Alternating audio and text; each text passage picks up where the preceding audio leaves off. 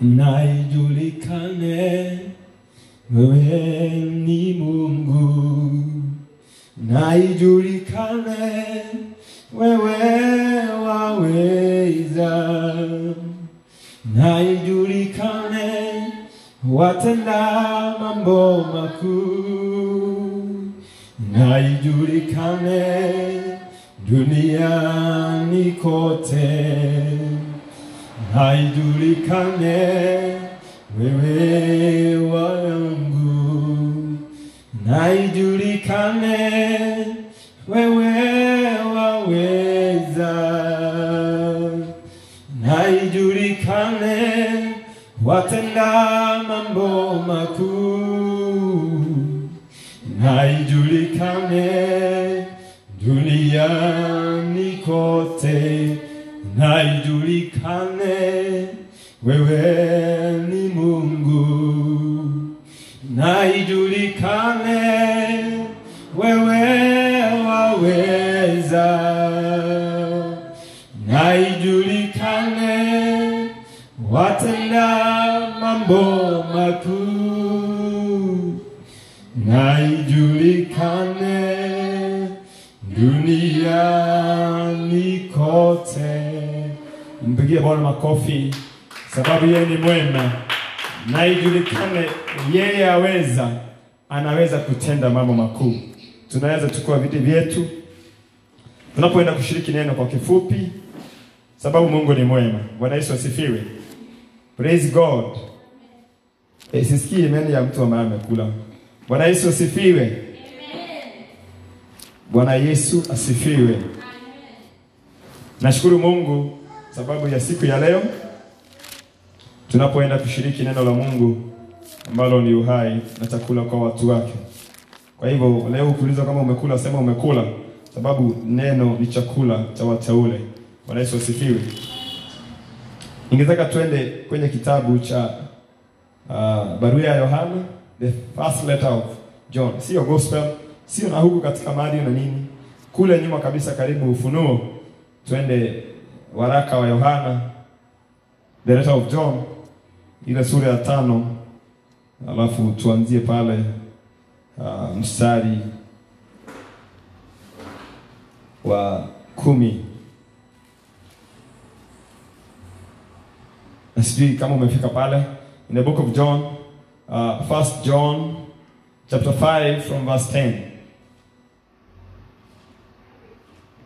Tasoma hadi mstari wa kumi na tatu.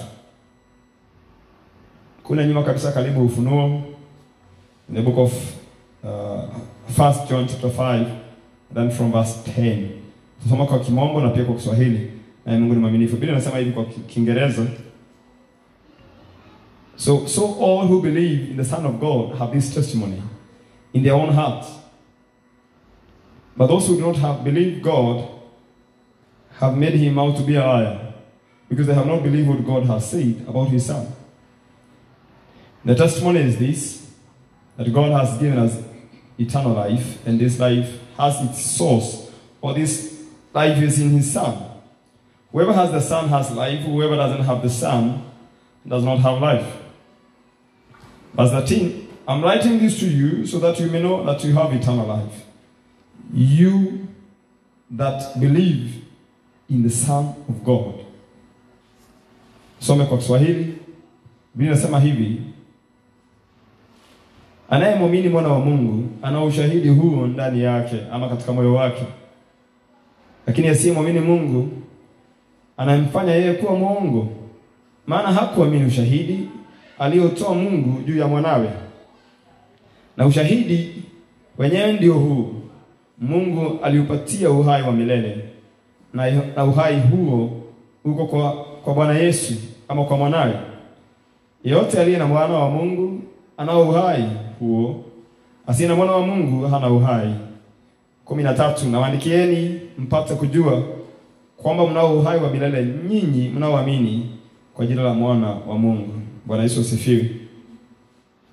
Leo nataka tuongee kwa kifupi kama dakika kumi kumi na tano tukikaa sana kuhusu kuhusu uzima wa milele. Uh, maana sababu kuu ya Kristo kufunuliwa, aliweza kufunuliwa ndio watu wapate uzima wa milele. Bwana Yesu asifiwe. Yeye mwenyewe alipokuja alisema, nimekuja nimefanya nini? Nimekuja nipe wale watakaoniamini uzima wa milele. Yohana 3:16 inasema hivi, kwamba Mungu aliupenda ulimwengu na kwa huu upendo akatoa mwanawe wa- wa pekee, ili kwamba yeyote atakayemwamini asipotee, bali apate uzima wa milele. Kwa hivyo Kristo kufunuliwa kwake ndiyo sababu,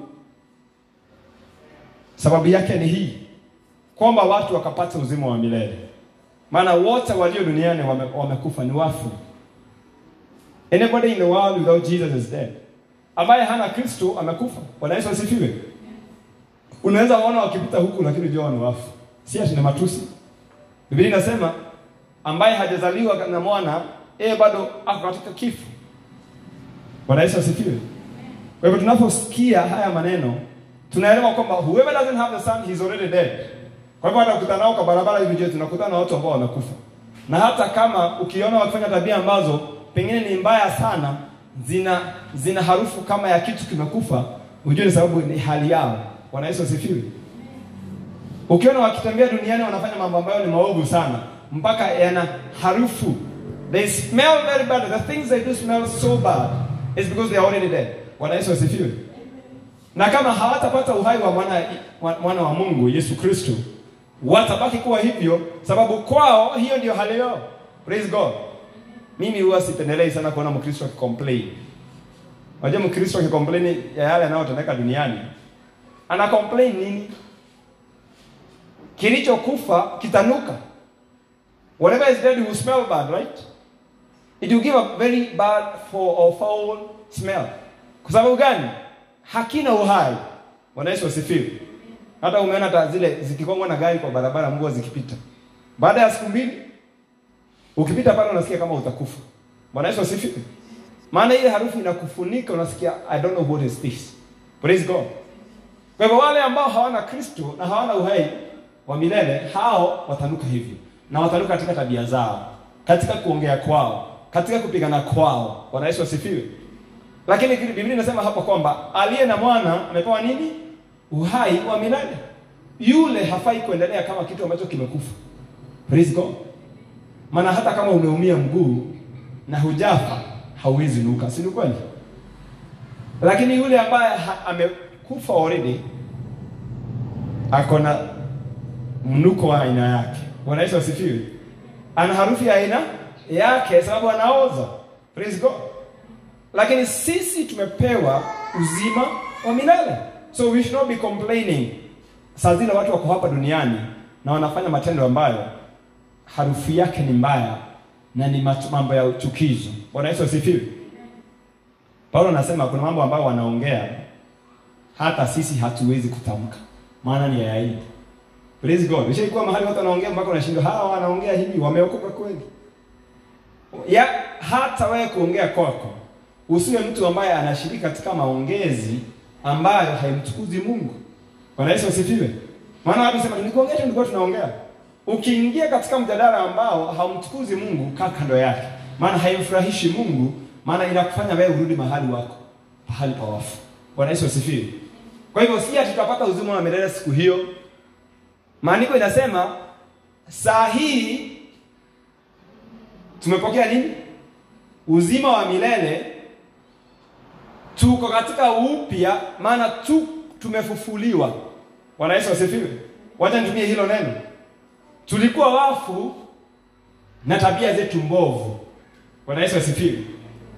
Na katika dhambi ambazo zilikuwa zimetuweka katika kifo, lakini katika kufufuka kwetu tuko na uhai wa milele. Bwana Yesu asifiwe. Kwa hivyo unaposikia Biblia inasema yule ambaye mwamini mwana wa Mungu amepokea uzima wa milele, kumaanisha kwamba huyu mtu amebadilika, si ni kweli? Amewekwa mtu alikuwa amekufa akifufuka, si mtu tofauti? Sasa Biblia inasema tumekufa katika dhambi, lakini katika upya tumefufuliwa katika uzima wa milele. Bwana Yesu asifiwe. Kwa hivyo wewe kama uko hapa na unasikiza habari hizi leo, unafaa uelewe kwamba wewe ni mtu ambaye ako na uzima ndani yake, na si uzima wa maisha haya, lakini ni uzima wa milele. Si ati utakuja ukimpokea Yesu leo unapokea nini? Uhai wa milele. Bwana Yesu asifiwe. It is not in the future only, but in the present. Praise God. Ukisikia Biblia inasema aliyempokea mwana wa Mungu, hapo tumesoma amepokea uzima wa milele na uhai uko ndani ya yake. So ule anayepokea Kristo leo anaingia katika uhai na itakuwa his state mpaka kurudi kwa Yesu. Kila kitakachoondolewa ni huu mwili. Bwana Yesu asifiwe. Kile kitakachoondolewa ni nini? Ni mwili, maana huu ushahukumiwa, maana hauwezi urithi ufalme. Wakorintho wa kwanza 15 kuanzia hapo hamsini kwamba mwili ambao ni nyama na damu hawezi urithi ufalme, lakini huu mwili umebeba nini? Uzima wa milele, kwamba utakapogeuzwa kutoka huu mwili kuingia huo mwingine, bado itakuwa wewe. Bwana Yesu asifiwe. You will still be the same person. Lakini yule ambaye hajapokea Kristo Yesu, ndani yake hana uzima wa milele, na kama leo ataondoka kabla kumpokea Kristo Yesu, anaendelea katika hali yake ambayo ishahukumiwa. Bwana Yesu asifiwe. Lakini vinasema inasema kwamba sisi tuna uzima wa milele, maana uko katika Kristo na Kristo ako ndani yetu. Ninapoendelea kumalizia, hata hivi, Biblia inasema hivi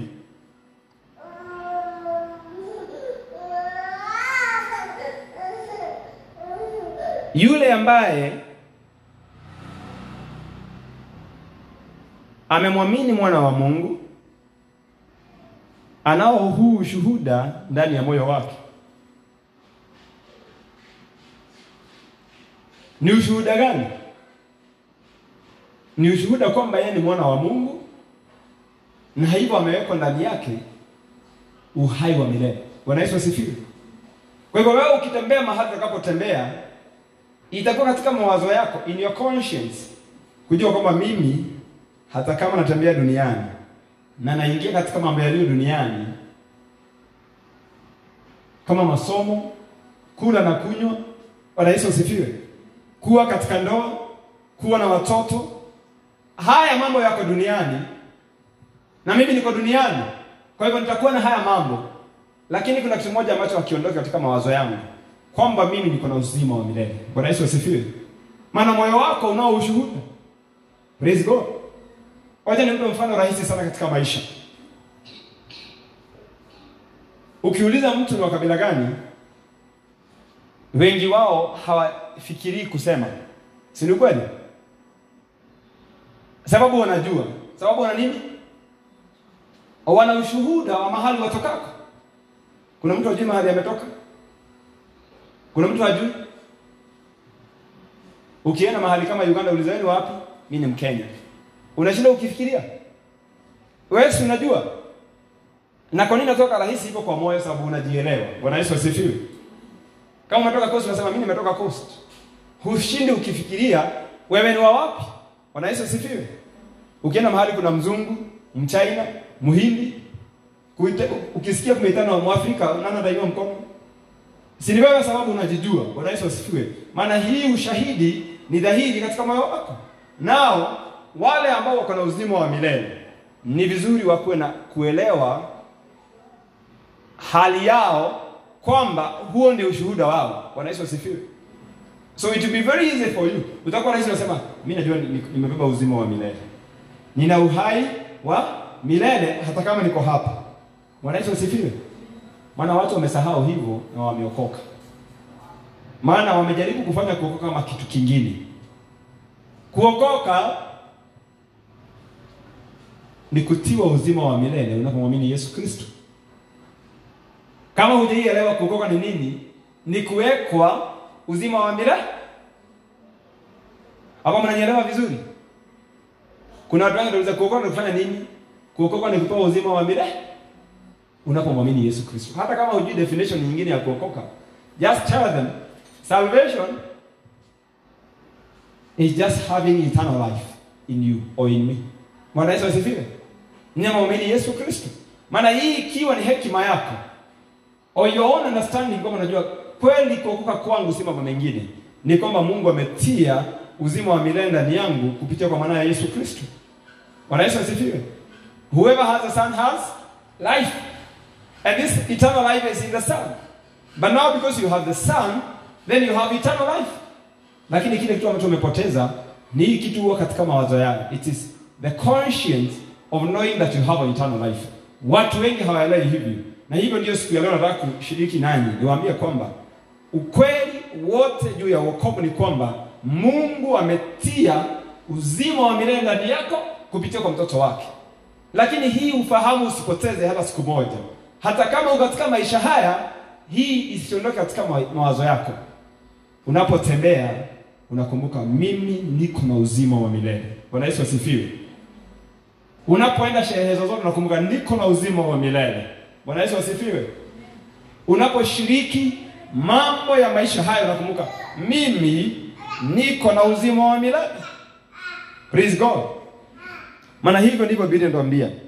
Lakini yule ambaye amekataa amemfanya Mungu muongo. Yeye nawe umesikia vizuri? Kwa hivyo Yohana anawaandikia kanisani, nawaambieni, nawaandikieni mpate kujua kwamba mnao uhai wa, mle, wa milele nyinyi. Unajua hata kuna watu walikuwa wamesitilia shaka. Maana wanaona mambo yanaendelea tu kawaida. Unajua ni rahisi sana kufika hapo hata wewe, si kweli? Unaona mambo ya kawaida ndio inaendelea? Imagine mpaka inafika mahali unaumwa na jino kama watu wengine. Si ni kweli? Unakosa fedha kama watu wengine? Kuna siku inafika ya kusherehekea umepata mtoto kama watu wengine? Ulimwengu unajiuliza tofauti yangu na dunia ni nini? Tofauti yako na dunia ni moja tu. Kwamba Mungu amewekeza uzima wa milele ndani yako. Bwana Yesu asifiwe. Na yule ambaye Mungu amewekeza uzima wa milele, Yesu atakapofunuliwa atafanana na Kristo. Maana Kristo mwenyewe ndiye huo uzima wa milele. Usikie Biblia inasema namna gani mstari wa 12. Hebu sikizeni vizuri kwa kimombo. Inasema mstari wa 11. The testimony is this that God has given us eternal life and this eternal life is in his son. Bwana Yesu asifiwe. Kwa hivyo yule ambaye ako na uzima wa milele ako na Kristo. Na kwa hivyo Kristo atakapofunuliwa when Christ shall be revealed in the skies Yohana anasema mahali pengine kwamba tutafanana na yeye maana sisi na yeye ni kimo kimoja. Bwana Yesu asifiwe. Maana ukisikia Biblia inasema kwamba uzima wa milele uko ndani yako, hivyo ndivyo Mungu anamaanisha kwamba roho iliyo katika Kristo ndiyo iko ndani yako. Bwana Yesu asifiwe. Ukienda kufanya study ya 1 Corinthians 15 kuanzia mstari wa 40, Biblia inasema kilichozaliwa na nyama pia ni nyama. Whatever is born from the flesh and is earthly, then it is of the earth. Si ni kweli Biblia inasema hapo? Kuanzia mstari wa 40 kuanzia 45 nasema hivi. Lakini ndio usome fanya study ya 1 Corinthians 15 yote. Especially kuanzia mstari wa 30 Biblia kilichozaliwa na mchanga ni cha mchanga. Yesu naye akamwambia Nicodemus, kilichozaliwa na nyama ni nyama, lakini kile kilichozaliwa na roho ni ni roho. Hapa naye Paulo anasema Wakorintho kwanza 15 uh, anasema hivi kwamba kilichotoka kwa mchanga ni mchanga, kilichotoka mbinguni ni cha mbinguni. Bwana Yesu asifiwe. Kwa hivyo kama umezaliwa upya katika Kristo, wewe tena si wa dunia, maana uzima wa milele unakupa, na hiyo nielewe vizuri, unakupa hali ya kiungu ambayo ni ya mbinguni. Bwana Yesu asifiwe. Kwa hivyo kama una uzima wa milele, hali yako katika nafsi yako tena si ya mchanga, hali yako ni ya mbinguni. Bwana Yesu asifiwe. Kwa hivyo hata Yesu akihakikisha alisema, I know whichever is born of the flesh is the flesh, whichever is born of the spirit is spirit. Kwa hivyo ni vizuri pia ujielewe hivi, maana uko na uzima wa milele, naye Mungu katika kuelewa kwake anajua wewe umeintanishwa na wale walio mbinguni. Bwana Yesu asifiwe. Kwa hivyo ni vizuri tukae na huu ujasiri tunapotembea duniani, tukajua kwamba kila tunapoenda, kila mahali tunapoenda, tunakumbuka kwamba sisi tumebeba uzima wa milele. Bwana Yesu asifiwe. Umebeba nini? Uzima wa milele. Kwenye dhiki uko na uzima wa milele, kwenye furaha uko na uzima wa milele. Mahali kuna mambo ambayo inaweza kutolea ikuonyesha kwamba ni kama hauna amani, unakumbuka kwamba kuna uzima wa milele. Wakati ambapo kuna amani nyingi, unakumbuka kuna uzima nini wa milele, na wewe ndio umebeba. Bwana Yesu asifiwe. Katika wingi wa vitu, in the abundance of things, unakumbuka kwamba umebeba nini? Uzima wa milele, katika hali ambayo haina vitu nyingi. In the times of lack, you remember kwamba mimi nimebeba uzima wa milele. Kama haya yatakuwa katika moyo wako, utaweza kusimama kwa ujasiri na kusema kwamba I know who I am. Bwana Yesu asifiwe. Utasema I know who, najijua mimi ni nani. Mimi ni yule mtu ambaye amebeba uzima wa milele. Maana yule anayefahamu hivyo hasumbuki sana katika mawazo, hasumbuki sana katika mambo ya maisha, maana tumaini lake liko katika kuelewa kwamba Mungu amemfanya yule atakayeishi milele. Bwana Yesu asifiwe. Maana ukisikia uko na uzima wa milele, wewe utaishi milele, maana hivyo ndivyo inafurahisha Mungu. Bwana Yesu asifiwe. Kwa hivyo haya ndio nataka uelewe siku ya mambo mangapi? Matatu. Kwamba aliye na ushuhuda, maana anaamini Kristo Yesu, Mungu amewekeza uzima wa milele. Ukakumbuka kabla hayo ije, ulikuwa mfu na tambia za ufu. Bwana Yesu asifiwe. Na kwa hivyo sasa, sababu umewekwa uhai ndani yako, tabia na mambo ambayo inakaa ya mfu lazima ikuondoke. Ya tatu nataka ukumbuke ni hivi kwamba Mungu sababu amewekeza uzima wa milele ndani yako, lazima utembee ukijua kwamba wewe ni mtu ambaye amebeba uzima wa milele, na kama umebeba uzima wa milele, Yesu atakapofunuliwa mtafanana na yeye. Bwana Yesu asifiwe. Hiyo ndio ufahamu na hekima ambayo unafaa kuwa nayo unapotembea duniani, na hivyo ndivyo Yohana akawaandikia, na waandikieni mpate kujua kwamba mnao uhai wa milele nyinyi mnaomwamini kwa jina la mwana wa Mungu. Mungu awabariki sana sababu ya kuwa na wakati huo uh, wa kusikiza uh, uh, nikiomba kwamba